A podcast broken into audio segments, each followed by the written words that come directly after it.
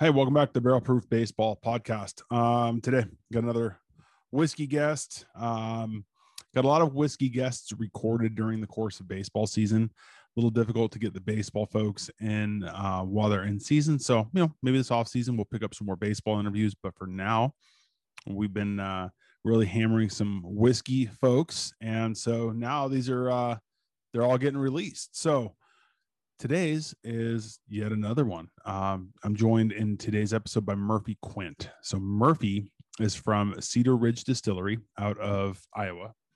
Um, so this is kind of the this is like the epitome of why I wanted to start doing this because like there's a lot of really good whiskeys out there that some of us would never get an opportunity to try or really even hear of. Um, this is definitely one of them. So Cedar Ridge, um, they have a number of different different offerings. Uh, one of which is just kind of their standard, their their straight bourbon. Um, again, age minimum three years, really tasty. Um, really nice for just kind of an everyday standard bourbon. I would put this up against any other kind of everyday bourbon from a number of craft distilleries that I think are working on like that upper edge of putting out a really nice product as kind of their everyday. Their next thing, um, Murphy was able to work with the guys from Slipknot. Um, a lot of people obviously are familiar with Slipknot, very famous band. Those of you that are not, they're a heavy metal band that's uh, they get after it. Those dudes go, and so they wanted to uh, create their own whiskey, and they reached out to Murphy and the folks at Cedar Ridge. Um, they wanted to have a big part in the uh, making of the whiskey. They, they, they really didn't. They, they really wanted to not just put like Slipknot whiskey um, and sell it because of their name on the bottle. It's it's listed on the back of the bottle, but on the front there's nothing about Slipknot up here. It's about Iowa um, it's got the corn. Um, there's there's nothing on this that just is like, hey, buy this because it's affiliated with Slipknot. And this was n- uh, named a couple of times like the number one celebrity whiskey of the year. Um, and this this was pleasantly surprising. This caught me off guard. Uh, wasn't really sure what to think. I mean, Murphy didn't seem like the kind of guy that's gonna put out a uh, a bad whiskey by any means.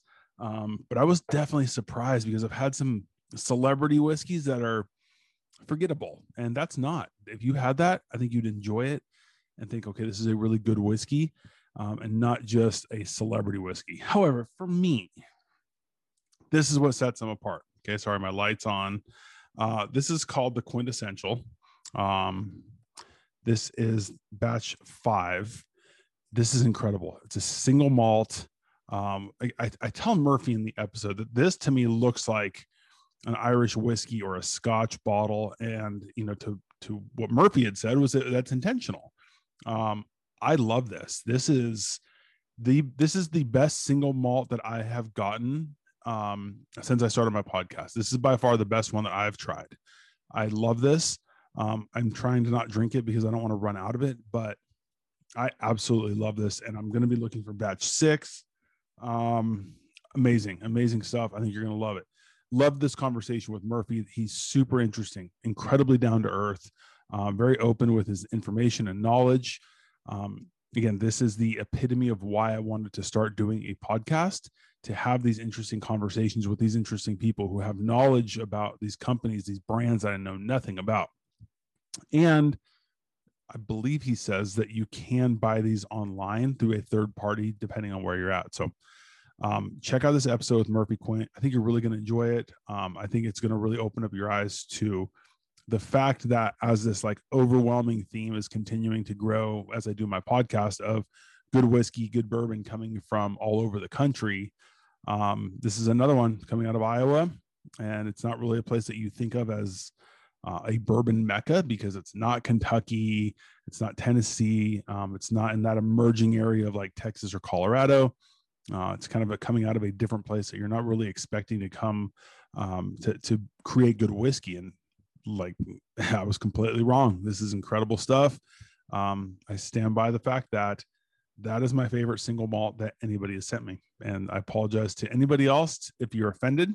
Um, I don't truly care because this is incredible and I love this stuff. So give this a listen. Give Cedar Ridge's website a visit. Uh, check them out on Instagram. Check out Murphy Quint on Instagram. Uh, see if you can get your hands on some of this because you're really going to enjoy it. You're really going to enjoy this episode as well. So take a listen. Um, support the Barrel Proof Baseball podcast. All right. Click below. We got some links Amazon store, Patreon, um, walk offs and whiskey. Um, these guys are rad. They're combining my two favorite things as usual. So check them out. Uh, bottomless coffee um, check them out if you like coffee, which I do. So, bottomless coffee, also Starward whiskey. It was weird to like promote another one, but uh, 20% off if you go to starward.com and use the code BPB. So, check that out and Manscaped as well. So, get some links, check them out, help support some cool brands, help support Barrel Proof Baseball podcast, and uh, enjoy this conversation with Murphy Quint. All right, cheers.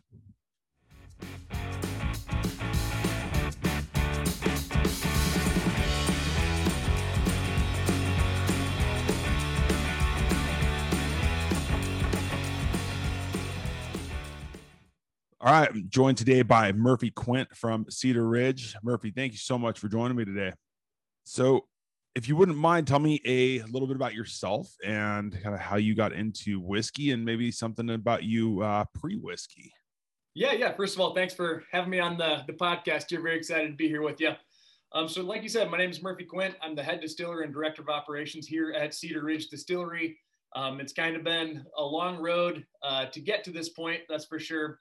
Um, so I I started out in this industry when I was 16 years old, um, and that's because my parents actually started Cedar Ridge. So I obviously had a, a nice and easy uh, foot in the door to get in the industry. But back then, I mean, it was very much just uh, helping out on nights and weekends and earning a few bucks to put some gas in my tank. And you know, it, it wasn't like my calling at that point in time. Um, but I, I kind of stuck with it and eventually really developed a passion for it. Um, and once I finished up college, it was uh, it was it was kind of time for me to go out on my own and find some independence. So I packed up a moving van and just kind of showed up in Denver, Colorado, um, and that's where I I called Stranahan's Distillery basically every couple weeks until they finally hired me, and I got in there.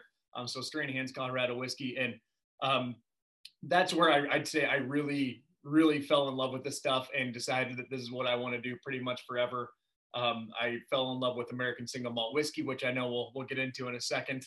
Um, so yeah, I, I, really kind of found myself in my career there and Stranahan's will always have a, um, a, a major spot in my heart. Uh, just like, you know, like baseball teams, I mean, you kind of move around, you have respect for them all, I'm sure.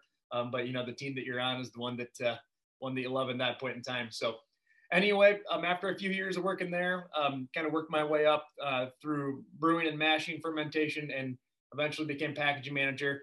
Um, it was time to head back to the state of Iowa. My wife and I wanted to start a family and be closer to our families in order to do it. And so I got back in at Cedar Ridge.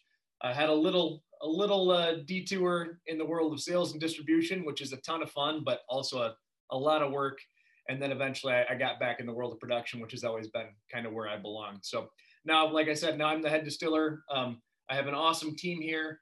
I manage nine people, you know, all the way from from uh, our, our brewers, our head brewer, our uh, winemaker. We make wine here as well. Vineyard manager, packaging manager, you name it. So we've got a pretty extensive operation out here. And um, yeah, to kind of quickly touch on Cedar Ridge, uh, we've been in business since 2005. Like I said, my parents started the company back then, and I mean, we literally, excuse me, we literally started out as a garage distillery. Um, there was a little side garage off a business in downtown Cedar Rapids that we rented out to kind of get things started.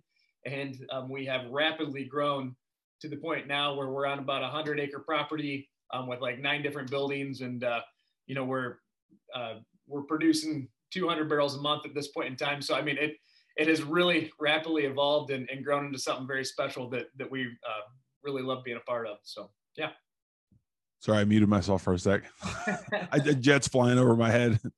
Uh, no, I mean, I, I think that's really cool. And I think part of it is, you know, you don't really think of Iowa in terms of a, a whiskey, you know, a place where whiskey or good bourbon is going to come from. However, when there's so much corn produced in the state of Iowa, um, I mean, why is it not more popular? Like you'd think it would be a place where people would really want to want to grow corn and, and get corn that's grown there and make their own whiskey there. Um, no, I'm, I'm really glad you mentioned that because that, that has a lot to do with why we're doing what we're doing here. Um, like you said, in the state of Iowa, we grow corn here. I mean, that's what that's what we do. Um, if no matter where you're at in Iowa, if you do a, a 360, you're probably going to see a cornfield somewhere. That's just it's what we do. I think we grow more corn in Iowa than pretty much any country grows. Um, so uh, yeah, that's that's what we're all about here. And it it, it was kind of confusing. You know what? Why isn't anyone producing bourbon with this beautiful Iowa corn? And that was kind of a light, mom, light bulb moment for us uh, at Cedar Ridge. Our original business plan was to be more of a winery, but once we kind of had that thought, like, hey, you know, why are we why are we bringing in all this bourbon when we have all the corn here? Let's make it.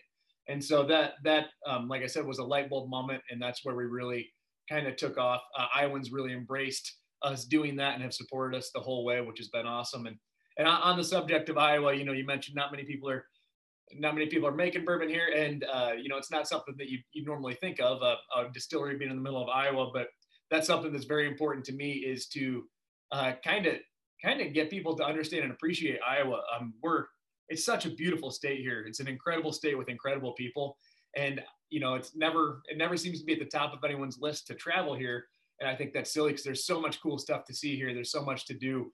And so I, I have a lot of pride personally in having kind of a, a cool, cool, hip and trendy business that, uh, that kind of draws people in to see Iowa's beauty and, and, gets people here. So that's something that means a lot to me personally.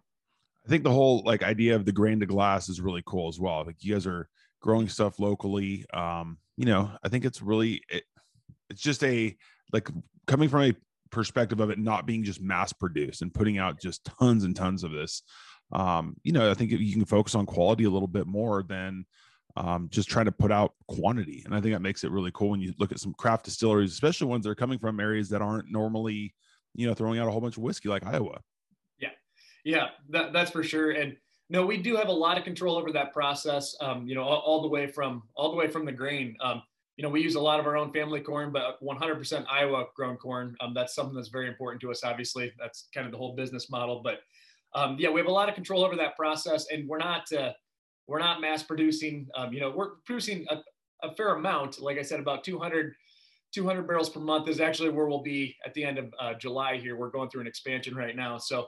Uh, a nice amount, but it's not so much that you know we're using continuous column stills and, and just uh, you know, pushing buttons and turning lever, levers and things are happening. Our people are actually producing it and uh, they're, they're very good at their craft. So what, not to get away from Cedar Ridge, I'm just curious from your perspective, since you had worked at Stranahan's, yeah. um, you see like a big boom going on with like Colorado whiskeys.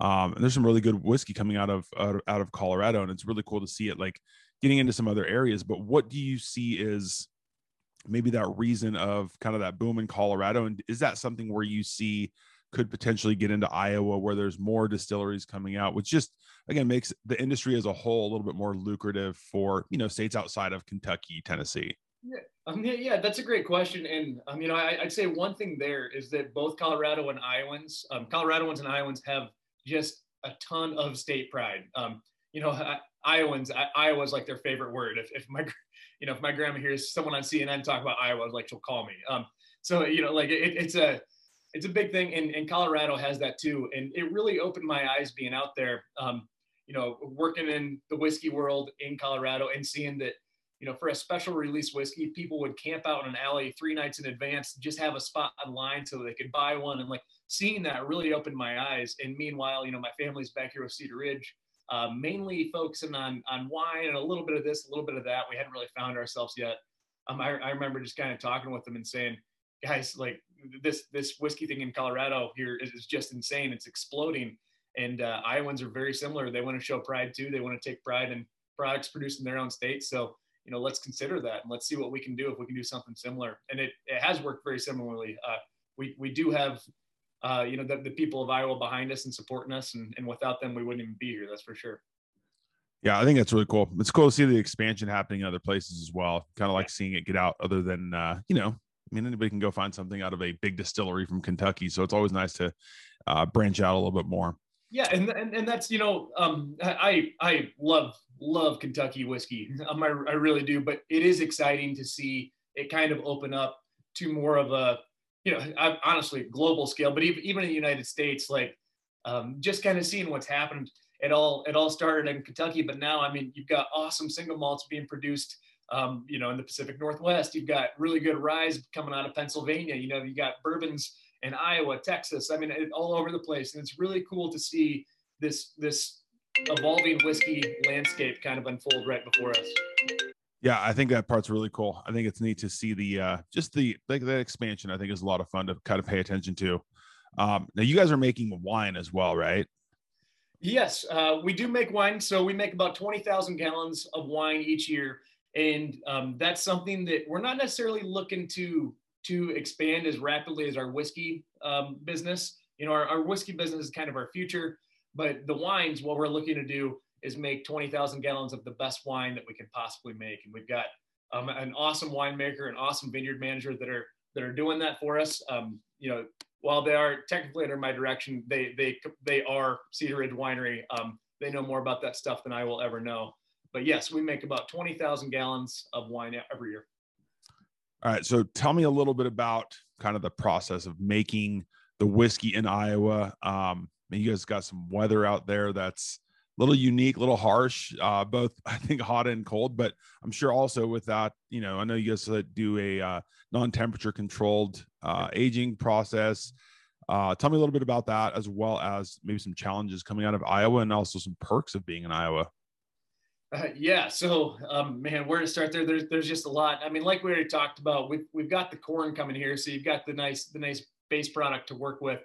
Um, but so I, I, mean our process is our process and it, it, it is important there are some really good differentiators in it um, going from the way that we the way that we mash to the way that we filter however in my opinion where it really gets magical and it uh, really gets kind of out there is the way that we age our product and so like you mentioned we're doing non-climate controlled aging um, so all of our all of our stuff is being aged in what we call barrel sheds um, basically big pole buildings that don't have any insulation the temperature inside them is the same as the temperature outside of them. And so what we're looking to tap into there is the uh, the constant fluctuations in temperature that the state of Iowa sees. And anyone really from the Midwest is, is you know familiar with those. Um, let, let's let's even talk about like today. Today it'll probably hit upwards of 92, 93 degrees, and then tonight it'll drop down to 60 degrees. And so what we're seeing there in that swing is a lot of in and out movement inside that barrel um, as as it heats up the whiskey inside heats up, the wood heats up, everything becomes more porous. So that whiskey is going to seep into the barrel wood. And then when things get colder at night, it starts to contract a little bit and the whiskey kind of gets pushed back out. So we get a lot of rapid in and out movement on a daily basis. And then in addition to that, you see a lot of seasonal stuff. Um, you know, uh, spring, summer, fall, and winter are all so incredibly different here. There's no consistency whatsoever. And uh, each season kind of works its own magic on those barrels. I mean, you know, when you've got the July heat.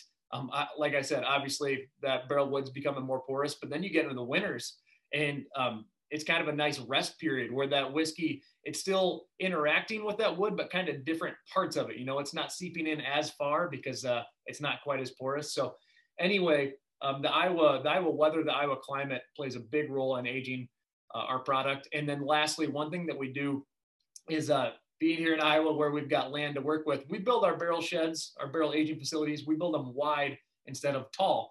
And one reason that we do that, like I said, we've got land, so it kind of just makes sense. But another is because if you build them too tall, uh, we no longer are embracing Mother Nature's impact on those barrels because it's going to be super hot up high because heat rises, and it'll be a different different temperature down low.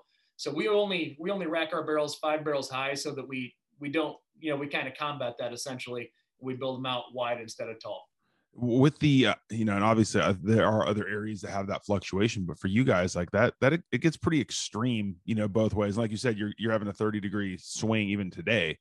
Um does that is that something where if you were to try to age them for too long there would be too much fluctuation and and create more angel share that you know you guys are losing too much yield or it, it would have too much of an impact on the flavor um, yeah, that's a great question. And so, um, I mean, we've we've aged some bourbons up to up to seven years so far, um, and they were awesome. So, so right now, I'm not too worried about that. I mean, you know, if we get to 14, 15 years, who knows what's going to happen at that point?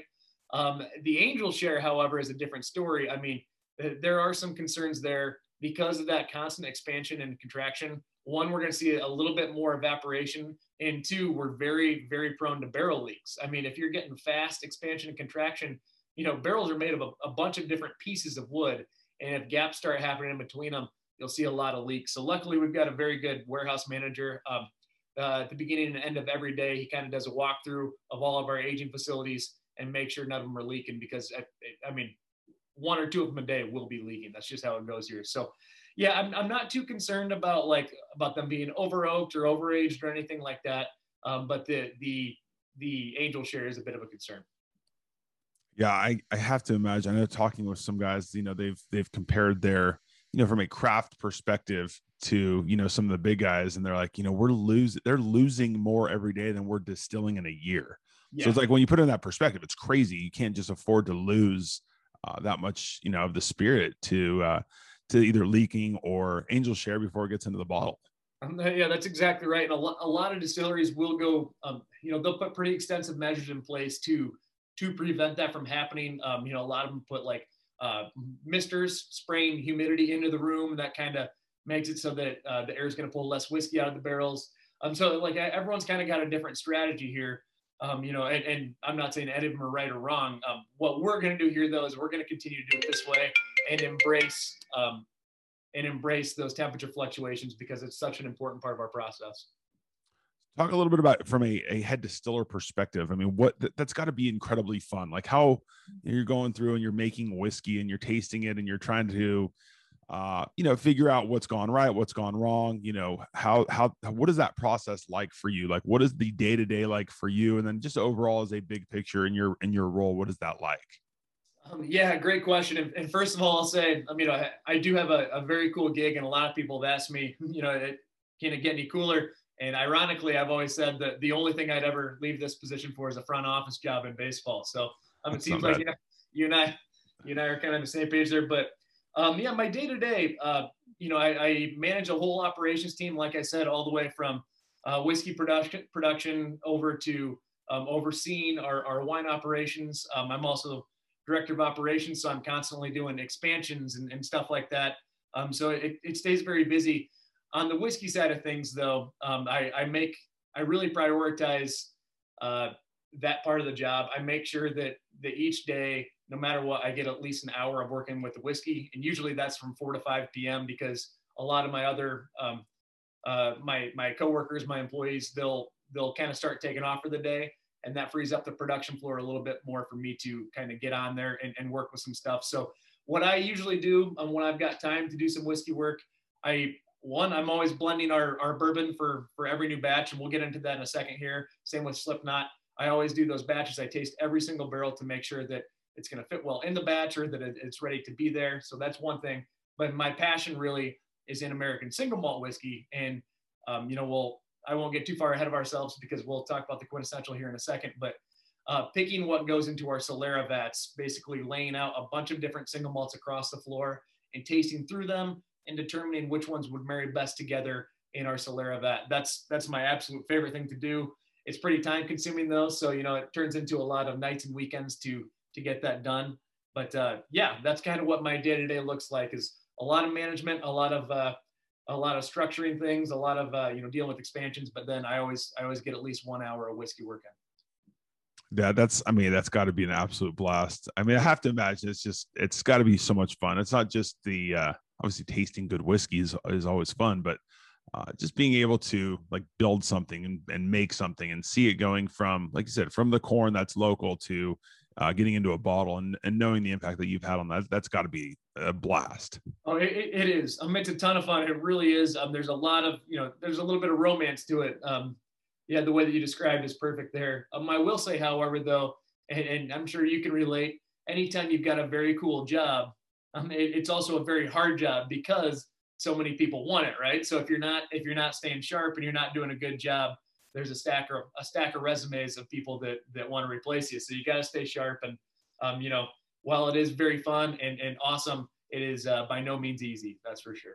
Yeah, that's I think that's one thing that people can definitely uh, kind of mix maybe mix their their thought process on a little bit. As as fun as it is, it's like everybody knows it's fun. Like everybody wants to, like everybody that's in whiskey wants to be in your position. You know, anybody in baseball wants to be, you know, managing a team or or whatever. But exactly.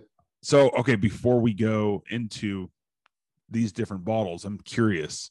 Uh, I think I read that you're a Cubs fan. Is that right? Yeah, yeah, yeah. I hate to break. I'm, I'm a diehard Cubs fan. but I, I, can I can take that. I can accept that. It's, at least you're not a White Sox fan because those are. Uh, I mean, those are either old or just brand new, and and I'm not in on that. But I'm good. Like, I can deal. I can't get on board with it either. I can't get on board with it either. But no, no fan, you guys are. Uh, your, your system's destroying us this year, so at least you have that going for you. Like, yeah, I can deal with the Cubs. What what would be your front office baseball job that you would want? Oh, oh man. Well, I mean, I suppose I would, I would, I would ease in, you know, with some sort of a, um, a marketing position just to get in. Um, then obviously, I mean, obviously, fairly quickly work my way up to the director of baseball operations. I mean, it'd go pretty quick. Fair. Yeah. Yeah. Go big. yeah. You know, that's where we'd end up. But no, that, literally anything, anything that um, makes it so that, you know, my daily job is walking into a base baseball stadium. Um, I just think that'd be be beautiful. Um, like I'm getting at on my job though, I'm sure it's mainly hard. There's a lot of stress there, but you know, being able to just like being able to walk into a distillery every day, there's something cool about um, you know, pulling up and seeing the grain bins and you know, mm-hmm. heading over to production and kind of uh, smelling the mash every morning. Like there, there's something very beautiful about that and that I really enjoy. And I imagine it'd be very similar to, you know, walking to a baseball stadium and seeing, seeing the field be mowed and maintained and all that stuff. Uh, something beautiful to it. Yeah, no doubt. There's there's a romance to it for sure. You can't say that there's not. I think anybody that says there's not is lying. Exactly. All right, so let's talk. Let's talk about this straight bourbon right here. Um, it is like eight fifteen in the morning, but I'm gonna definitely have to get a few tastes in. So tell me a little bit about this one here.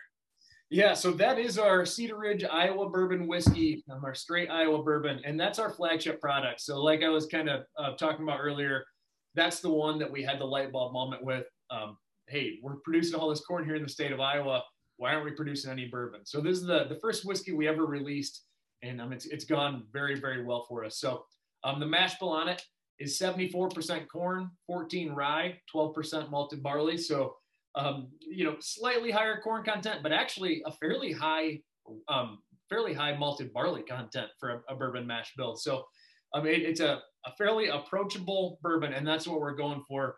Um, we, we make a few different bourbons, and I'll talk about that in a second. But on this one, our goal is to have a very approachable and inviting bourbon that uh, could easily be um, consumed neat, but also makes the world's best old fashioned. So however you want to, however you want to consume it. Um, but yeah, it's it's all Iowa corn and uh, it's an all Iowa product, and that's what we're after. What what does the the higher malted barley content? What does that add to um, just the flavor profile, and then and, and how does that affect the higher corn content? Um, yeah, great question. Uh, in my opinion, it kind of it it contributes to that uh, approachable flavor profile. It kind of softens it and rounds it out, um, so that it's not quite um, quite as sharp and edgy. I think um, a lot of bourbons that have a little bit higher rye content, a, 74% corn mash bill isn't that uncommon. I mean, it maybe it's slightly higher than normal, but a lot of people would go heavier on the rye than the malted barley because malted barley is actually a very expensive grain to work with. And I think that that uh, kind of rounds it out. It adds a little bit of a doughiness to it um, in the flavor profile. And I mean, you, you can pick a lot of notes out that um, from that barley content that you'd get in something like a single malt, which we're going to try here in a second, and you'll pick up that doughy flavor profile. So anyway, it, it kind of rounds it out and just kind of takes the edge off of it, replaces what would normally be rye with something that's a little bit more delicate. It, it just geographically is rye is that commonly grown like in the midwest? I know that's like pennsylvania maryland but is that something that's used much in in the midwest um, it, it's really not and so I, I, mean especially in iowa um, it's, it's kind of been my dream to make it so that we could have uh, corn rye and barley all from the state of iowa um, and I, I suppose we probably could pull that off one day but here it is like it's it's either corn or soybeans i mean that's just what you grow um, I know that if you get if you get pretty far north, um, you can get into some other grains. And um, right now, we actually source them from Canada. I had the pleasure of going up to Saskatchewan and actually meeting the farmers that grow uh, specifically the rye and going to the uh, malting facility that malts our barley. So that was really exciting. But uh, right now, we just get the corn from the state of Iowa, and uh, we source the other two grains from from Canada. Yeah, that is really nice. I mean, it's really like you said, it's very approachable. It's not going to go. Uh, it doesn't doesn't crush you with proof. Mm-hmm. Um, Yeah. which I know is you know I like some high proofs and and some of them are really good. Um, but there's also a time where was this 43 percent. Is that right? Um, yep, that is 43%, 86. 86 proof. And on the note of proof, I mean, I will mention that um, we've kind of we've tiered it up a little bit. I mean, so that's our Iowa bourbon, that's our flagship. Um, it it has a lot of pros to it, um, and the pros being that you know it one, it, it's a very good whiskey. It's approachable, it's inviting, um, not overly aggressive. Can be mixed into cocktails, like I said. Um, but it's also economical. I mean, you know, it's going to retail for 35 bucks, so it's not it's not going to break the bank compared to some others. Um, but if you know if you want to get into some higher proof stuff, one I'll give a, a quick shout out to. So our, our bottled in bond, we always release this on Fourth of July weekend. So we're, we're getting ready to do that now. Um, that's a 100 proof, and then we also do quite a bit of cask strength stuff. Um, we'll do a lot of single barrel picks where a retailer or even a bar will come out and select a barrel. Those usually go out at cask strength, and then we we do have a, a single barrel collection bourbon, uh, which is basically um, the the premium, the, the top of the line here. Uh, if I'm tasting through barrels and I find one that I really love, I'll set it aside for some extended aging and we'll release that at, at true cask strength. So, I mean, we, we definitely dabble at different proofs, uh, but this one, eh, the Iowa bourbon that you just tried, that's meant to represent, um, you know, our, our core bourbon and uh, uh, be that that nice, approachable flavor profile that, that we're looking for. Yeah, that's I mean that's really good. I, I agree. Totally approachable. Very. I mean, you can definitely sip on that. What at the cask strength? What does that usually come out at? And I'm always curious because I, you know, you hear big fluctuations in that, but what does that come out at? Great question, and and you do um, you do hear major fluctuations in, in certain distilleries um, and in certain regions. You know, um because sometimes uh, more water is going to evaporate out of a barrel, and sometimes more alcohol is going to evaporate out of a barrel. So it, it's really um, it really cool how that works out. But here in Iowa, um, at our distillery, everything's going in the barrel at 120, and it's coming out actually pretty close to that. Um, you know, I, I've seen anywhere from uh, 119 to one. Well, we we had a 123 recently, so um, ours is pretty consistent. It kind of maintains its proof, but I know in certain regions, um, you can go in at 120 and come out at 127, or go in at 120 and come out at 112. So I know that that you know Scotland, Kentucky, Iowa, it's it's all going to be very different. Interesting. Yeah, I think it's uh the the cask strength ones always interest me because you know you, like you hear people that really love like love those high proofs um, and never want to get into something like below 90 but i think there's definitely a place for that um, that you have to be able to sit back and just enjoy it and you don't have to always get crushed with proof I'm 100%. I'm in complete agreement with you on that. And uh, don't get me wrong, I really love cask strength stuff, and I, I have that's one of the major perks of my job is that I get to try whiskey straight out of a barrel, completely unmanipulated, and you know, um, literally um, barrel flavor, barrel proof, you name it. Um, and, th- and that's very cool. But I mean, also sitting down and enjoying something that's not so aggressive. Uh, one, you know, you can have a little bit more of it without getting sloppy, which is always nice. Um, and and two, whiskey really, really changes um, as you modify the proof points. And I mean, I'm not talking just from like a you know an 86 versus a 120 proof. I mean, even even 100 versus 96. Uh, you know that four proof point difference. They'll drink like two different whiskeys. I mean, you might get something that's got a lot of like brown sugar notes, kind of like the burnt top of a creme brulee, um, or you know you'll you'll dilute it by fruit, four proof points, and all of a sudden that turns into caramel, and it's like completely different. So it, it's really fun to experiment with different proofs. I, I'd always recommend that to people. Yeah, try it at cask strength, but also try it down closer to 86. Um, you know, maybe maybe 100, and just kind of see how that whiskey takes shape at those different proofs. yeah I, i'm definitely with you on that one um okay so i want to get into the QuintEssential and i gotta tell you this when i opened this up right Yeah. it was really weird because the I got my light on so you can't really see it, but it, like it almost looked like a scotch bottle for some reason. But then I it all like it looks it it's like it's very different. I love this one. It's got like the red, white, and blue, the label on that. And then when I saw this one, I honestly thought at first like it might be like a scotch or like a like looking like an Irish whiskey bottle. It's like, wow, that's really cool. And then you read through like the single malt. Um, talk a little bit about this one. I'm, I'm excited to try this one out. Yeah, and, and um, first let me touch on that because you actually made a really good point there, and, and it makes me happy because that's exactly what we're going for. Um, so labeling, labeling is very important. I mean, on the Iowa bourbon that you just tried, I mean, it has the classic American style. I guess you can kind of see it right here. Um, the big block letters that you could read from 50 feet away. I mean, and, and the reason that we do that here is because, um, you know, at, at, a bar, if it's on a shelf and you're on the other side of the bar, you can still easily read what that label says. Um, and, and that's nice for a consumer. However, um, scotches haven't traditionally been like that. Uh, scotches and Irish whiskeys, um, much much smaller fonts, a little bit flowier, um, you know, more descriptive on the labeling as opposed to just having a few big letters. And so what we're trying to do there is we were trying to kind of create an American whiskey that's in in Scottish clothes, um, essentially. And the reason we want to do that is because it's an American single malt whiskey, and that's a pretty new category, and consumers are still very confused by what that is. And it is essentially, I mean, some some people would get get mad if I describe it this way, so it's not exactly spot on, but American single malt whiskey is essentially America's version of Scotch. It's it's it's single malt, and it, it's going to be very similar to that. So, in order to kind of get consumers to naturally understand that, we wanted to dress it up like one, uh, so that it makes a little bit more sense and they know what to expect from it. So, it is our single malt whiskey. Um, you, you, know, we'll, we'll get into the process behind it here in a second, but it, it is going to taste very similar to something that you you pick up over in Scotland. Okay, so I, like I think that's a great way to look at it, America's version of Scotch. Yeah. It, is there like when you say single malt, and I agree, it's it is confusing, and I've had a couple that I really liked. Yeah.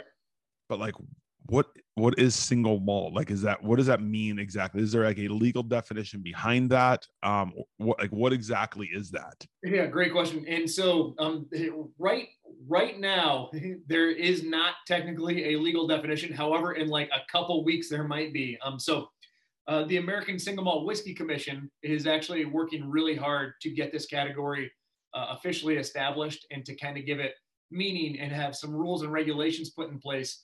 And um, that commission was created probably like eight years ago. Um, you know, like Westland, Stranahan's, Balcones, uh, uh, Santa Fe Spirits, maybe Virginia Distillery Company. A, a, handful of them got together and started this commission, and a bunch of us, including Cedar Ridge, have kind of gotten on board and helped help push that forward. So what they're trying to do is get the TTB to actually recognize it as an official category, and they're finally actually considering it as we speak. So it does seem like that's about to happen. So you know, I, um, the the official rules, and I don't have them in front of me, so hopefully I don't miss anything. But you know, it's got to be distilled at a single distillery, um, 100% malted barley, uh, and then um, it can go in new or used casks. That's kind of new for American whiskey because both bourbon and rye have to go in brand new barrels every single time, fresh char. Uh, American single malt does not. It can go in used barrels, which um, is my favorite thing, and, and I hope we talk about that in a second. Um, and, and there's a few other smaller ones. Uh, has to be produced in the United States of America, obviously. So um, very similar to to Scotch setup, um, but uh, yeah, 100% made in America, one distillery, 100% malted barley. When you when you say the use or nuke, is that is it always like from a bourbon barrel, like another whiskey, or can it be from, um, you know, like a wine, you know, almost like a finishing, or is like how does that get? Great, great question. So, in general, American single malt whiskey can can do any of those things. I mean, you can you can take it off the still and put it in literally any cask you want. Um, how we do it, I'll dive into that real quick. Um, it's my favorite process we do. It's not the most efficient way to make a whiskey, but it is probably the most artistic and and complex uh, from a process standpoint. What we do is we, right off the still, we dilute it down to barrel entry proof, which is 120, and we throw in our ex bourbon barrels. So, I mean, we'll we'll bottle bourbon, we'll have freshly emptied casks, and we'll fill them back up with our single malt. We'll let those age for on average two and a half to three years, and from then we will actually transfer them into unique finishing casks. So they'll go from the ex bourbon to a number of different barrels. Uh, X red wine, X white wine, X port, X brandy, X rum, uh, sherry cask. We have a ton of sherry cask finished single malt around here. And then also some unique oaks. Uh, we work with some French oak, Hungarian oak, um, obviously American. So um, you know, we what we try to do there is create a bunch of different single barrels of single malt in these unique finishing casks, and we let those finish out for another two to three years. So now now you're at about five to six years of total age time, and that's when we actually lay those barrels out across the floor I taste through them, figure out which ones marry best together, and then we um, add them to our Solera vat to kind of uh, prep them for bottling. So quick recap, because I know it's a lot. Um, starts out in ex bourbon barrels, gets transferred to a, a, unique finishing cask of some sort, and from there goes into our Solera vat. uh, to be married to other single malts, and then we bottle it halfway down, fill it back up, bottle halfway down, fill it back up. So that tank never runs out. The mother batch is always somewhat present. It's always evolving and gaining complexity. So that's what we're going for. So okay, so the the malted barley is the big ingredient on this one. 100% malted barley. Yep. So that's the that's the go-to. Okay. Yep. So the the nose, I haven't tasted this yet, but the nose on this is incredible. Like it, I mean, it almost it's like almost peated. Um, absolutely. Um, which batch is that on your bottle? Uh, um, yep, batch five. I'm batch five. So yes. It, um, so like I said, it's always going to evolve a little bit. Um, because you know I'm always adding different barrels into the Solera vat and then bottle it halfway down, then I fill it back up. Since those barrels are always different, it's always each batch is going to be slightly different. Now I'm not looking to shock the system. You know, I don't want batch four to be a world different than batch five. I want nice, easy transitions. However, batch five to batch 20, they'll probably be quite different. So it will evolve over time. Batch five in general, though, uh, there's a bit more peat in there than uh, than in previous batches. And um, yeah, I forgot to mention that in the process. Uh, some of the barrels will have a little bit of peat in them. I never want that to be like, I never want it to be a smoke show, just pure peat. I'm always looking for that to be more of a background character, um, you know, kind of finishes out. However, in batch five, uh, so my last name is Quint. Quint means five. Batch five, I wanted to make it as as close to my palate as possible, and I, I like a little bit more peat, so I, I, turned it up a notch. But you should get plenty of uh, sherry influence as well, plenty of wine cask influence, and then it kind of finishes with that that strong peat note. Yeah, I mean, like you said, your your name is on this thing, man. Like you want this to be something that is, uh, you know, very close to what you really enjoy. Now, are you personally like? Do you? Uh, do you like Islay scotches? Is that is that a scotch that you go to, like where you enjoy that peat? I I love Islay scotches. I I um, I actually love pretty much everything from Scotland. Um, you know, no matter what region it's from. But yeah, I really do enjoy peat. Um, I, I, don't even know when that started or where it came from because I, I, definitely wasn't always that way. But now these days, it's like the, the more peat I can get in there, the better. So I'm, I'm definitely in a phase on that front right now. Yeah, I, I like it. See, I haven't got into I haven't got into scotches. Um, okay. and, I, and I don't know if it was like I didn't I didn't like rye either, and I love rye now. Um, but I think like the first rye that I had, I just thought it was not very good. Um, I think I tried scotch a little younger than I probably should have. Um, yeah. and now, you know, I get to 40 and it's like, oh, it's pretty, it's pretty good. It's a little classier. Um, absolutely. so I, I'm in on it. So like when you get that little hint of the, um, of that, that peat, like a little smokiness, uh, without it being overwhelming, like that's really nice. Thank you. Yeah. And, and that's, like I said, I'm never looking for it to be overwhelming, although batch five does have a little bit more peat influence than the previous batches. Um, I, am always looking for it to be kind of a you know a, a supporting character as opposed to the, the main show. But um, yeah, yeah, I'd say uh, another key element to this QuintEssential is the sherry cask, and that's another thing that, and like you kind of alluded to, I, am really making these uh, to my palate. This is something that I, I work really hard on, and, and it's my absolute favorite product that we make. And so it does end up being a little bit more towards my palate. And I love peat and I love sherry and uh, so it's always going to have a nice amount of those in them as well as uh, some some ex red wine and port influence those are kind of the ones that that i like to focus on i think what's really nice about it it's got like it's got that subtle fruit it's not overwhelming with like a red fruit um but it's definitely in there and like you said you've got that that hint of the peat like it's really it hits kind of both like with that subtle peat um, it's a little softer. It's not like that spice. You don't you don't get like any kick from from spice, and it's not overwhelming on proof. Where I think you uh, might potentially lose some of the flavor, like with yeah. the the single malt and the the fruit from, um, you know, whatever cask it's coming from. Like this is really good. Hey, thank you. I, I really appreciate that. What what is what's the price point on this one? Uh, so uh, fifty nine ninety nine. Yep, fifty nine ninety nine. I mean, I think for a for a single malt, I could probably be all over that one. That's yeah. really it's great yeah, stuff. Um, and it's you know it's it's kind of making its way around. Um, it, as you can see, I mean, you're on batch five. Uh, ironically, we're actually bottling batch six right now. So um, um, we're only six batches into this. It's still fairly new. With that being said, it, it's getting some pretty good recognition. Um, it's won a few a few gold medals and some some really good ratings. And uh, right now, I mean, it's it's in Iowa, Illinois, Minnesota, Missouri, Nebraska, ma- mainly kind of the surrounding states of Iowa. However, Texas and, and California, I know have just started taking some. So, and then it's also got a nice online presence. So it's really um, considering how how new of a product it is for us. It's it's got legs to it. It's developing pretty quickly for us.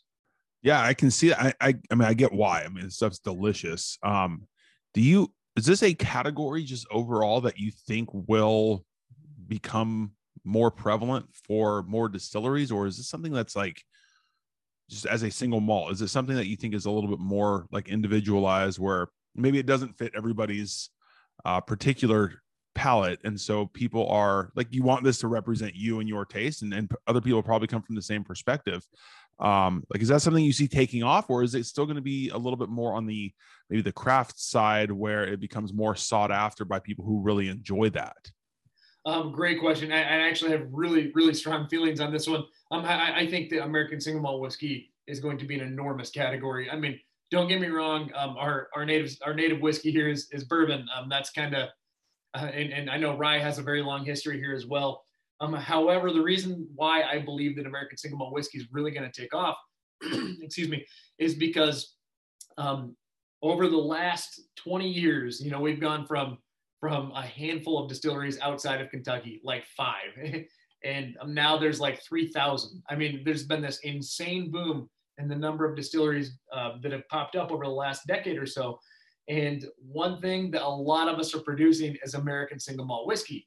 So, um, yeah, right now it is mainly on the craft side, but you got to keep in mind those distilleries are going to grow. I mean, you know, we're we're um, Cedar Ridge is kind of becoming one of the bigger distilleries, and we've only been around for you know 16 17 years um, and and same with a lot of the other uh, crafts that have kind of established themselves at this point. And so um, in addition to that the you know the kentucky distilleries that have been around for 100 200 years their heads down on bourbon. And why wouldn't they be? They make such great products. But they're they're kind of focused over here and a lot of these newer distilleries are going this route to, to hit this american single malt. There's a lot more uh, there, there's less of a cap on what they can accomplish i suppose those shelves aren't really blacked up yet by uh, the distilleries that have been around in America for for so long. They're focused on bourbon, and so it leaves single malt wide open. So I really do think that it's going to continue to boom here. I mean, I don't know if it's ever going to replace bourbon, nor nor would I say I even want it to. Uh, but I think that it's going to really continue to grow, and I think that it could honestly, um, single malt in particular, could kind of emulate the wine industry. Um, you know, where specifically for single malt, not necessarily the other whiskeys. I mean, you know, you, you can kind of start uh, getting whiskeys, single malts from different regions where they have different influences based on where they're coming from. Um, you know, I, I, I think that'll take a long time to develop, but I think that that could happen over time with single malt. You know, I, it's a great point. Like you're, you're not, you can't take over bourbon. like bourbon's not going away. Bourbon's here, man. Yeah. Yeah. But like you start to see now, you know, I think the popularity of uh, like the cask strengths, or now everybody's coming out with all the different finishes, like specific finishes, whether it's a you know a port or sherry or tequila, like random you know uh, finishes that are coming out right now. And I just I feel like this is kind of more of a uh, like authentic whiskey, more or less, up there with like a bourbon or a rye. Um, you know, like you said, it's coming from pure like malted barley. I mean, it's a really cool um, category, and it's super tasty. Yeah, yeah. And one thing you mentioned there, the, the finishes, um, that's another reason why the single malt category is so, so special to me in particular as a whiskey producer. Um, barley is a very delicate and shapeable grain. Um, you can, you can really, um, you, you can really manipulate it however you want to. And the fact that you can use these finishing casks uh, and use casks in general from the very beginning allows a distiller or a whiskey producer, whatever, a blender um, to to really shape it to their own liking. I mean, even if three three years into being an ex bourbon cask, if you know I, I I feel like it's missing a certain note or whatever, I can decide. You know what? I think a sherry cask would actually really round this one out nicely. Or maybe let's go a different route. You know, a, a brandy. Let's give it some more fruit forward notes and put it put it in an ex apple brandy cask. So you can really really shape the single malt um, a little bit easier than you can with bourbon or rye. And don't get me wrong, uh, there's some really, really good uh, finishes happening in the world of bourbon Definitely. and rye right now too. I just because that barley grain is so delicate and shapeable, you have a little bit more control over how it's going to end up. You know, you can you can you can kind of aim, if you will, uh, years in advance. I can decide how I want something to taste, and I can usually get it there in the world of single malt. Whereas bourbon and rye, there's just a little bit more like, you know, let's let's put it away. Let's just put it away and see what happens. This might be a stupid question, but is there a if you're let's say like with a single malt, you're aging it in a, an ex bourbon barrel, um, and you want to, like you said, the apple brandy or a port, sherry, what what have you.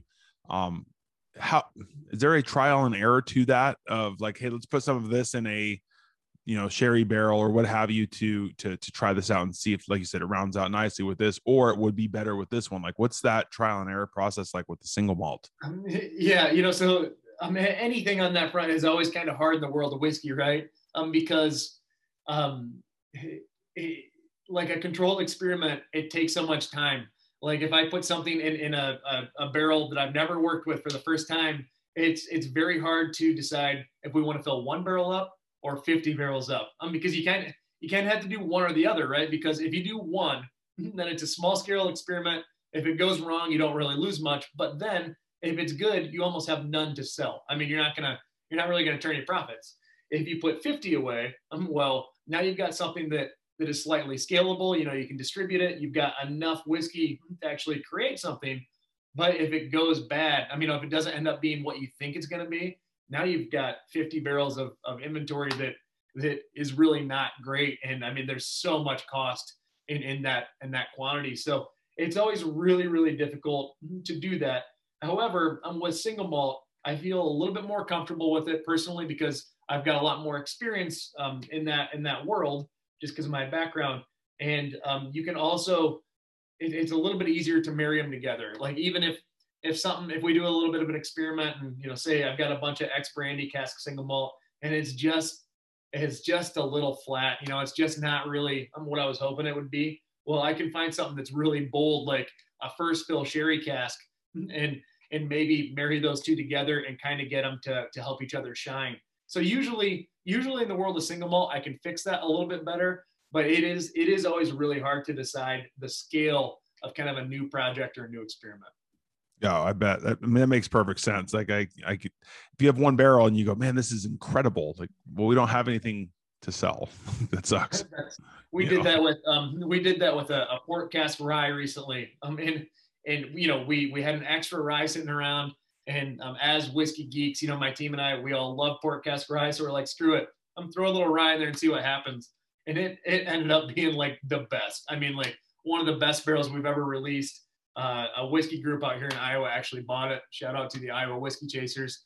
And um, you know, we've had so many people ask for more of it, but it's like, okay, so yeah, we'll we'll finally do it. We'll put some away, but now we got to wait a couple years. You know, it's like we don't we don't have anything to fill that gap. So a one barrel experiment is almost never a great idea, um, just because if it ends up being amazing, it, it, would at least be nice to have like one a year that you can release. So you kind of got to do one every year as opposed to one now and just see what happens. Yeah, that, that makes perfect sense. Now, are the the QuintEssential are they always coming out at 92 proof?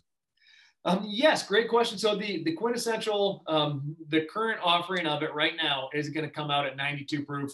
Um, that that's what it will always be. However, we're getting ready to eventually release um, two other versions. One is going to be a single barrel or a single cask release, and that you know that's going to be a cool process because, like I said, we've got all these unique single malts sitting around uh, someone could come out here and, and say, hey, I want to try single malt finished in pear brandy casks, or I, I want to try single malt finished in rum casks. So they can really, really uh, get creative with it, and we'll have a cool single barrel program on that front.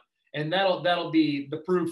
Um, you know, the buyer can actually decide what they want that proof to be. And then lastly, um, not this year but next year, we'll release.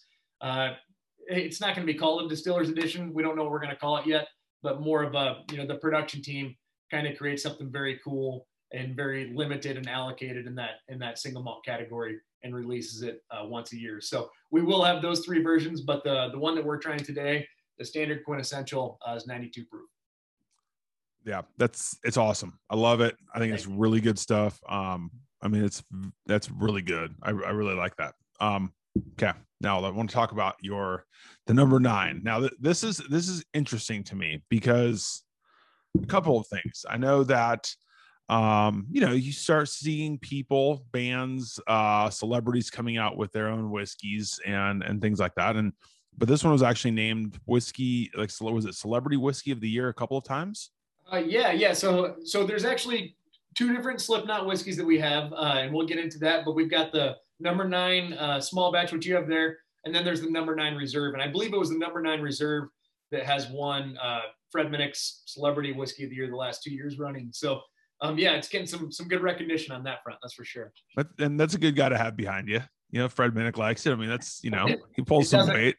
it doesn't hurt. A, a, a, nice, a nice, quick quote from Fred Minnick will go a long way. It, sure. Yeah, it's definitely that'll that'll get you some bottles, uh, some bottles sold. All right, I want to hear. Okay, so first and foremost, like, were you a Slipknot fan before you met them and worked with them? And then, what was that process like? um getting getting with slipknot like did you approach them did they approach you like how did that go um yeah uh, so uh, good questions there and i would say on on the subject of being a slipknot fan i myself would say yes but um slipknot fans are so hardcore it, it's hard to even compare myself to them um I, I work with a number of people that that are like just diehard slipknot fans uh, like john or head brewer mike our first shift brewer um, and so like I, I'm nowhere near those guys, or I, I at least wasn't. Um, so I, I would say yes, but just not at their level. And now, obviously, I, am a huge Slipknot fan. I've had the the pleasure of being backstage at a few of their concerts, and uh, the music is amazing, but the show they put on is just incredible. Um, so I, yes, I was a fan, but I've become a, a much much bigger fan as I've gotten to know them. And uh, I've heard I've heard from an entertainment value like that there's not very many like overall just shows that are better than a Slipknot show. I mean, there's nothing like it. I mean, they bring out the works, and um, I've talked to them before and after a show. I mean, after a show, they are dead. I mean, they they, they leave it all on that stage. Um, you know, the, like uh, clown uh, Shawn, who, who's the head of the band.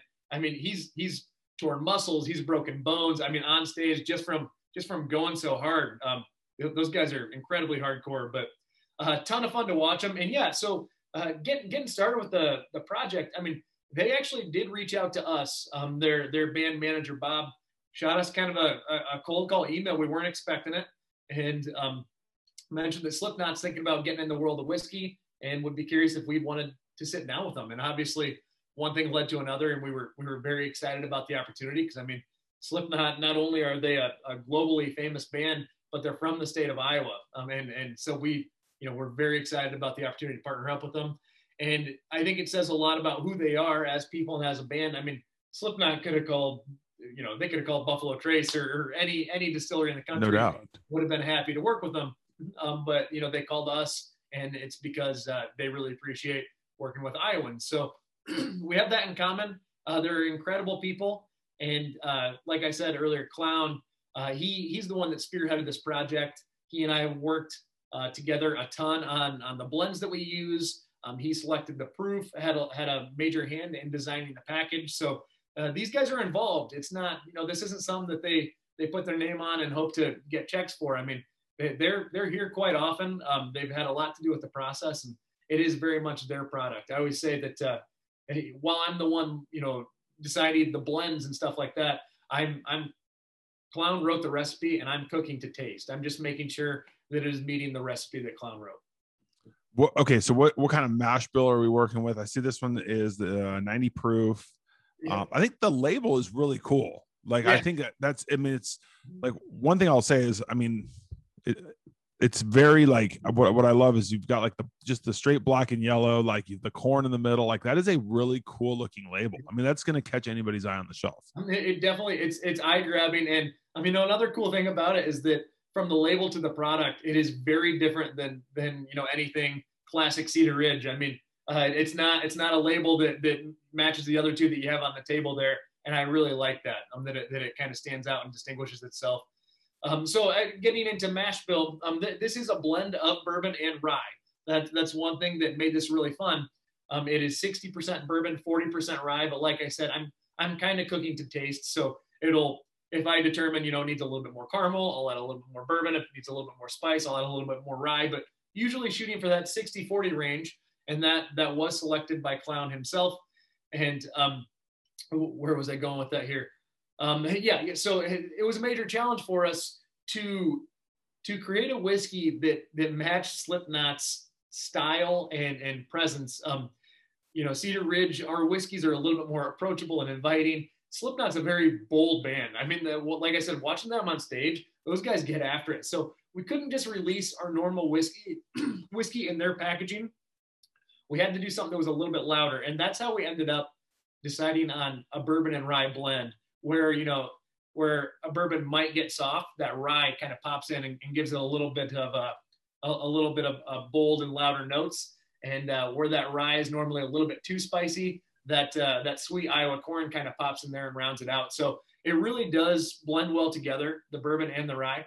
And like you said, the one you're you're drinking right now, that's the 90 proof small batch offering, but there is also a 99 uh, proof reserve. Okay, this uh, the the nose on this is very different, obviously, than the other two. Um, yeah, yeah. I mean, you, you, definitely get that rye spice, which I think is great. Uh, what's cool too, and I'm just I like literally just looked over and like you've got three different bottles and they've got three very different shapes, even just physically to the bottle themselves. Where like the straight bourbon is, you know, it's kind of like that like wide neck uh, on the top. You've got the, like your like the, we were talking about the Scotch looking bottle from the from the QuintEssential, and then this one's just kind of round and bold and yeah. uh, I mean it looks very purposeful and it's pretty cool. I really like these. Yeah, um, yeah. but the nose on this is outstanding. Like it's very like the spice is really cool, but it's not a it's not like overwhelming where you get kind of beat up by it. Um, no. it's just got that really nice spice to it that I think people who like ryes uh, are going to really enjoy. Yeah, yeah, thanks. And that's that's another thing we're going for. And we want it to we want it to have a bold nose um, that, that is very full, but we don't want it to be sharp. You know, um, and that's kind of a fine line to walk. Um, you want it to be full of flavor and complex, but you don't want it to be you know you don't want it to be sharp and, and overly aggressive. So it's it's definitely a tough rope to walk there. Um, but you know we feel like we've done a pretty good job with it so far, and and I'll, I'll definitely I'll make sure after this that we we send you a bottle of the uh, the 99 proof reserve for you to try too. That's a fun one to have on your shelf. Yeah, I would uh, I would try that one out. this is this is really good. That, that that's I think so when I first tried rye, just like straight rye, I didn't really care for it. And now I've started to like them a lot more. And I found that I really like um, high rye bourbons. Yes. Um, I've just, I, and I don't know if it's just like I said, the sweetness from the corn is really nice, but just having that rye that mm-hmm. kind of comes in and adds the spice to it. Not like a, I think people confuse like the spice for the proof sometimes. Yes. Like the spice and the flavor is very different than just having a higher proof. Mm-hmm. Um, this is really nice because that, like, I think feel like that corn kind of offsets the the spice from the rye, where you get the spice, but it's not like overwhelming, and then you still get a really good sweetness on the end. Yeah, absolutely, and, and that's I mean that's exactly what we're going for. We want we want both those different whiskeys to shine at the same time. You know, we we don't want it to taste like two different whiskeys in a bottle, and, and that can happen. It's like, all right, you know, I'm, I'm getting I'm getting a little bourbon on the on the initial palate, and man, it, it's just it's just right at the end. Um, that can happen. So you have to get a nice blend going. Um, and you have to get some nice balance going there, and then you end up with a very uh, full, uh, bold, and, and complex whiskey, but not not sharp and off balance. No, that I mean that's outstanding. I really like I like the spice from the rye, and then it finishes kind of sweet. Like it's a it's a very unique finish at the very end. I mean, right after the rye spice. Yeah, I think it's it's in a very good way. it's really good. How how challenging is that? I mean, and again, like I don't know if those guys are um, are bourbon fans, whiskey fans, whatever. Like how how is it when they walk in and go okay this is what i'm looking for what can you do like how does that how does that process start is it like okay taste this do you like this if you do let's move on to adding some of this or blending that like what what is that process like i mean yeah and and that it's it's a complex process i mean when they come in you know we make sure we make sure things are ready for them i mean they're because they're they're busy guys um and, and we don't want to waste their time or anything like that so um, it, it, becomes a, a whole a whole day or two days when they're here, and it's it's a ton of fun. But I mean, what we do is we pull a massive amount of barrel samples, and um, actually I have some here. Um, you know, in these little small bottles, and we'll do all sorts of different um different trials. We'll try them, you know, alone. We'll try and blend it together. Um, we'll get a lot of reverse osmosis water in there to to dilute to different proofs. And yeah, like like you kind of alluded to, I mean, um, it, it, it starts very simple. Like, do you like this or not? I mean, And if you do, we'll move forward with it and try try some blends with that. If you don't, we'll we'll start fresh with a different a different base. I mean, so uh, it's it's always easy to kind of break it down into uh, into something binary. You know, um, do you like option one or option two? If you like two, we'll build off that and we'll we'll start blending that and diluting that down to proof. So um, yeah, it, it's it's pulling all those different samples and and having them taste through them and, and just kind of working together. And I, I will say, I mean, eh, clown um, clown who I work with most of the time on this, you know, he's the kind of guy that if I mean, if he doesn't know something today and and you don't see him for a month, next time you see him, he'll almost be an expert in it. I mean, he'll, he'll he's just so incredibly driven, and so I mean, I I've watched him really really evolve. You know, from someone who was was interested in whiskey and enjoyed whiskey to someone who like now you know when, when he's here i mean we'll have pretty in-depth conversations on it and and i mean you know he'll he'll know the technical terms and stuff like that so it's been really really cool to watch him uh, evolve along with the product that that he's made and i think I think that's cool. Like if someone's going to immerse themselves in what they're doing and not just like, Hey dude, we want you to make us a whiskey. I mean, that's so easy, mm-hmm. you know, like it's, it's really easy to say, Hey, I like, you know, I like this kind of proof and a little bit of spice, but you know, maybe add some wheat to it. Like, yeah. okay, I mean that that's easy to do, but to actually like immerse yourself in like what you're doing and learn about it, like that's really cool. And you have to kind of respect somebody that's authentic about wanting to do it right. I think that's really awesome. Yeah, and that's I mean he, he's very adamant that you know this isn't something that that um, you know okay we'll we'll release it. It's got Slipknot on it, and you know and it'll sell because we we have a brand already and, and people will support our brand. I mean, he, he's not that kind of guy. I mean, anything he puts his name on, he wants it to be of quality. He wants to have control over it. And um, you know, if, if if something's happening that he's not enjoying or not liking, liking, he will tell you. I mean, he'll he'll correct it. So um, I, I, have a ton of respect for him in the way that he does that. He, like you were kind of saying, it, any celebrity could easily just use their name to release something and, and, and profit off of it. And that's just not the way that he rolls. And I think what's cool too is you don't have like the front of the package that has you know Slipknot across the front, like because yeah. then it comes out as just being kind of a cheesy, like gimmicky, you know, Slipknot whiskey. You know, like this is actually, I mean, somebody's going to look at this and pick it up, and you have to turn it around and see and read the back of the label to realize it's it's you know Slipknot associated.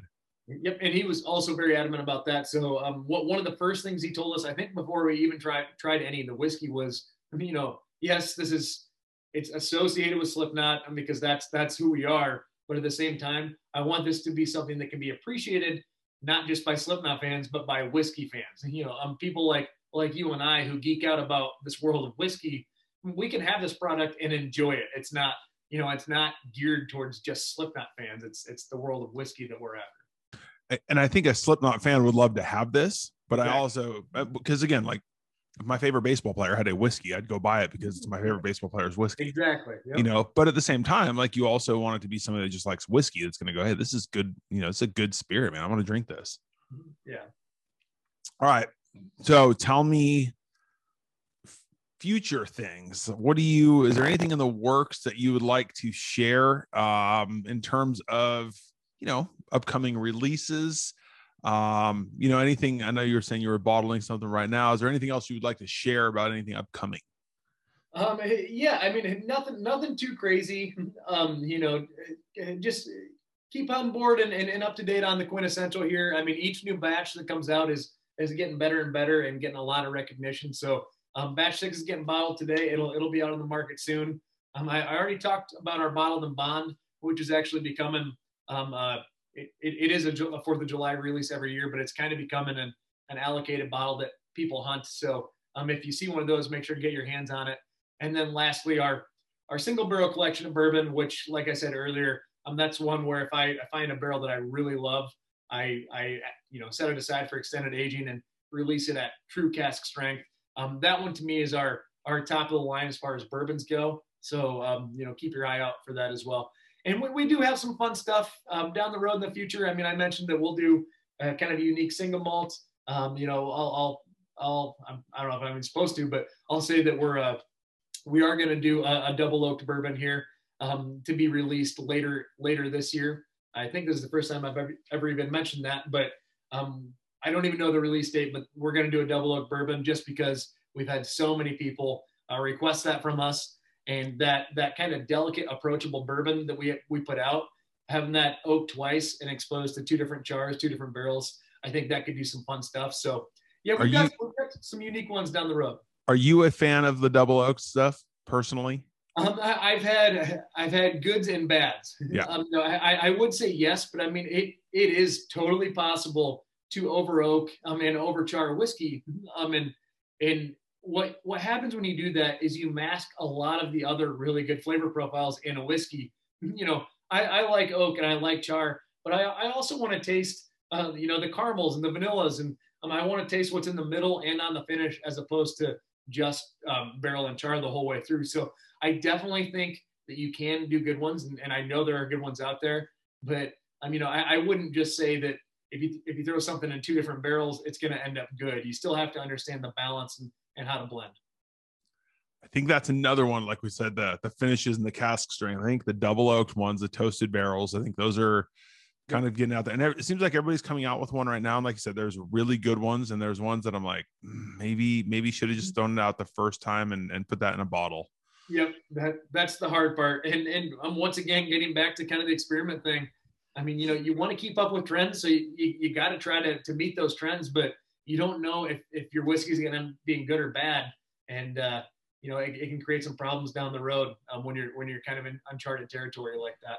Luckily, I, I have just because this is such a popular category right now, these these double oaks, um, I have been tasting this one along the way, and I am pretty pleased by it. But you know, I've also been trying it at cask strength, and um, like we talked about earlier, when you when you modify the proof and you get things down to whatever whatever they're going to be bottled at, those flavor profiles can really change. So we'll we'll see how it shapes up, but I am pretty excited about it personally.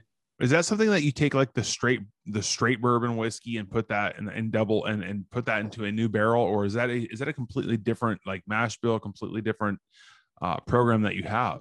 I mean, you know, you know, you can do either, and I'm I'm sure there are people that that modify their mash bill to do it. Um, what we wanted to try was very specific, and that that is literally the bottle that you've tried, and and um, in two fresh barrels. And like I said, the reason why um, I didn't want to change anything for it is because we already have that really approachable bourbon, and I wanted to see when when a you know aging something in two different barrels, I wanted to see where those notes kind of infiltrate our current bourbon, and if um, you know it's in the right areas, or if it ends up kind of like I said, masking it.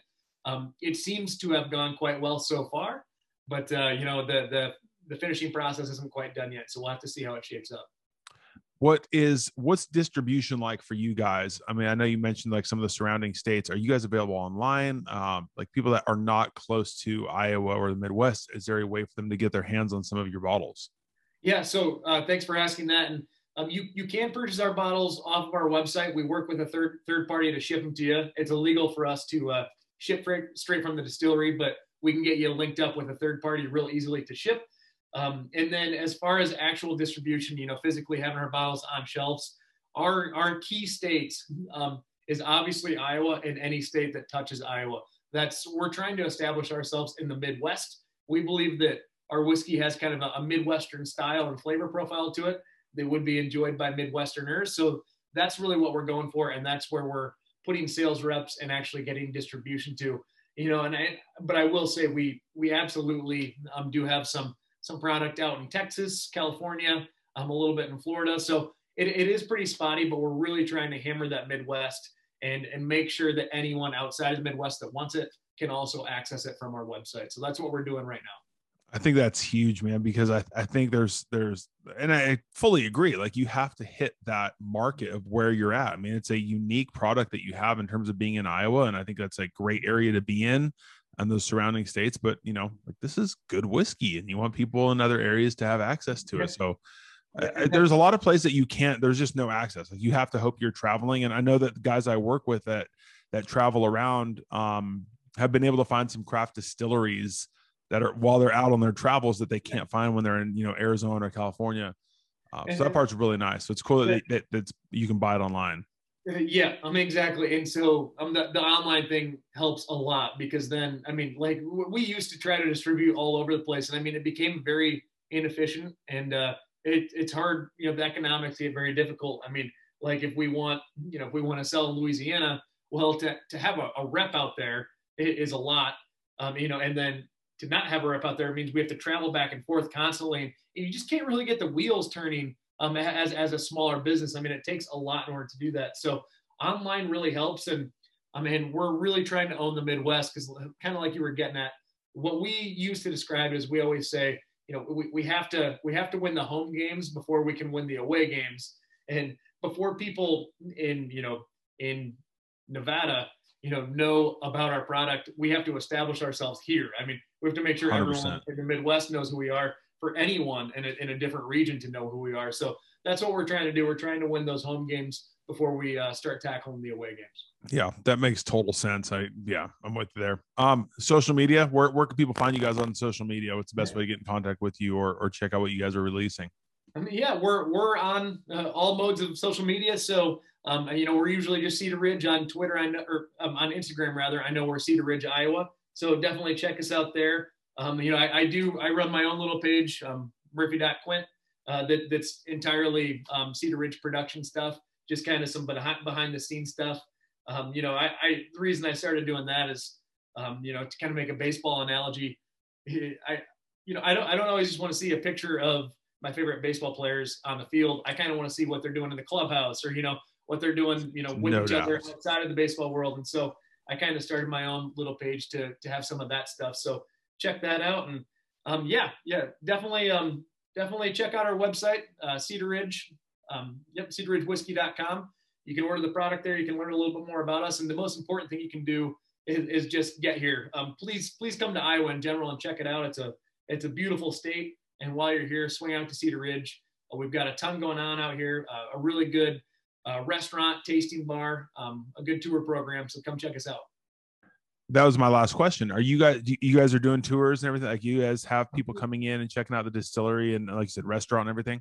Yep. So um, you know, the we're we're fully back open um, you know, post COVID here. So you can book tours and everything. Um, and that that's a huge part of our business. Uh, we get over 100,000 visitors here a year. So um, we try to make sure that we get all of them on a tour to come see, you know, not only how we're distilling and stuff, but mainly how we're aging our product and the impacts that that have on it. So um, that that really helps, you know, help build the brand and uh, you know, so people can come out and try our wood fired pizzas, but also come see how we're making the whiskey, and it kind of ties everything together.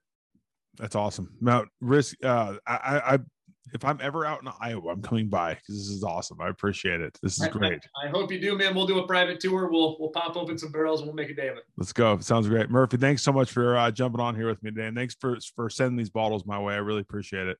Hey, thanks for having me on. Good chat with you. All right, take care.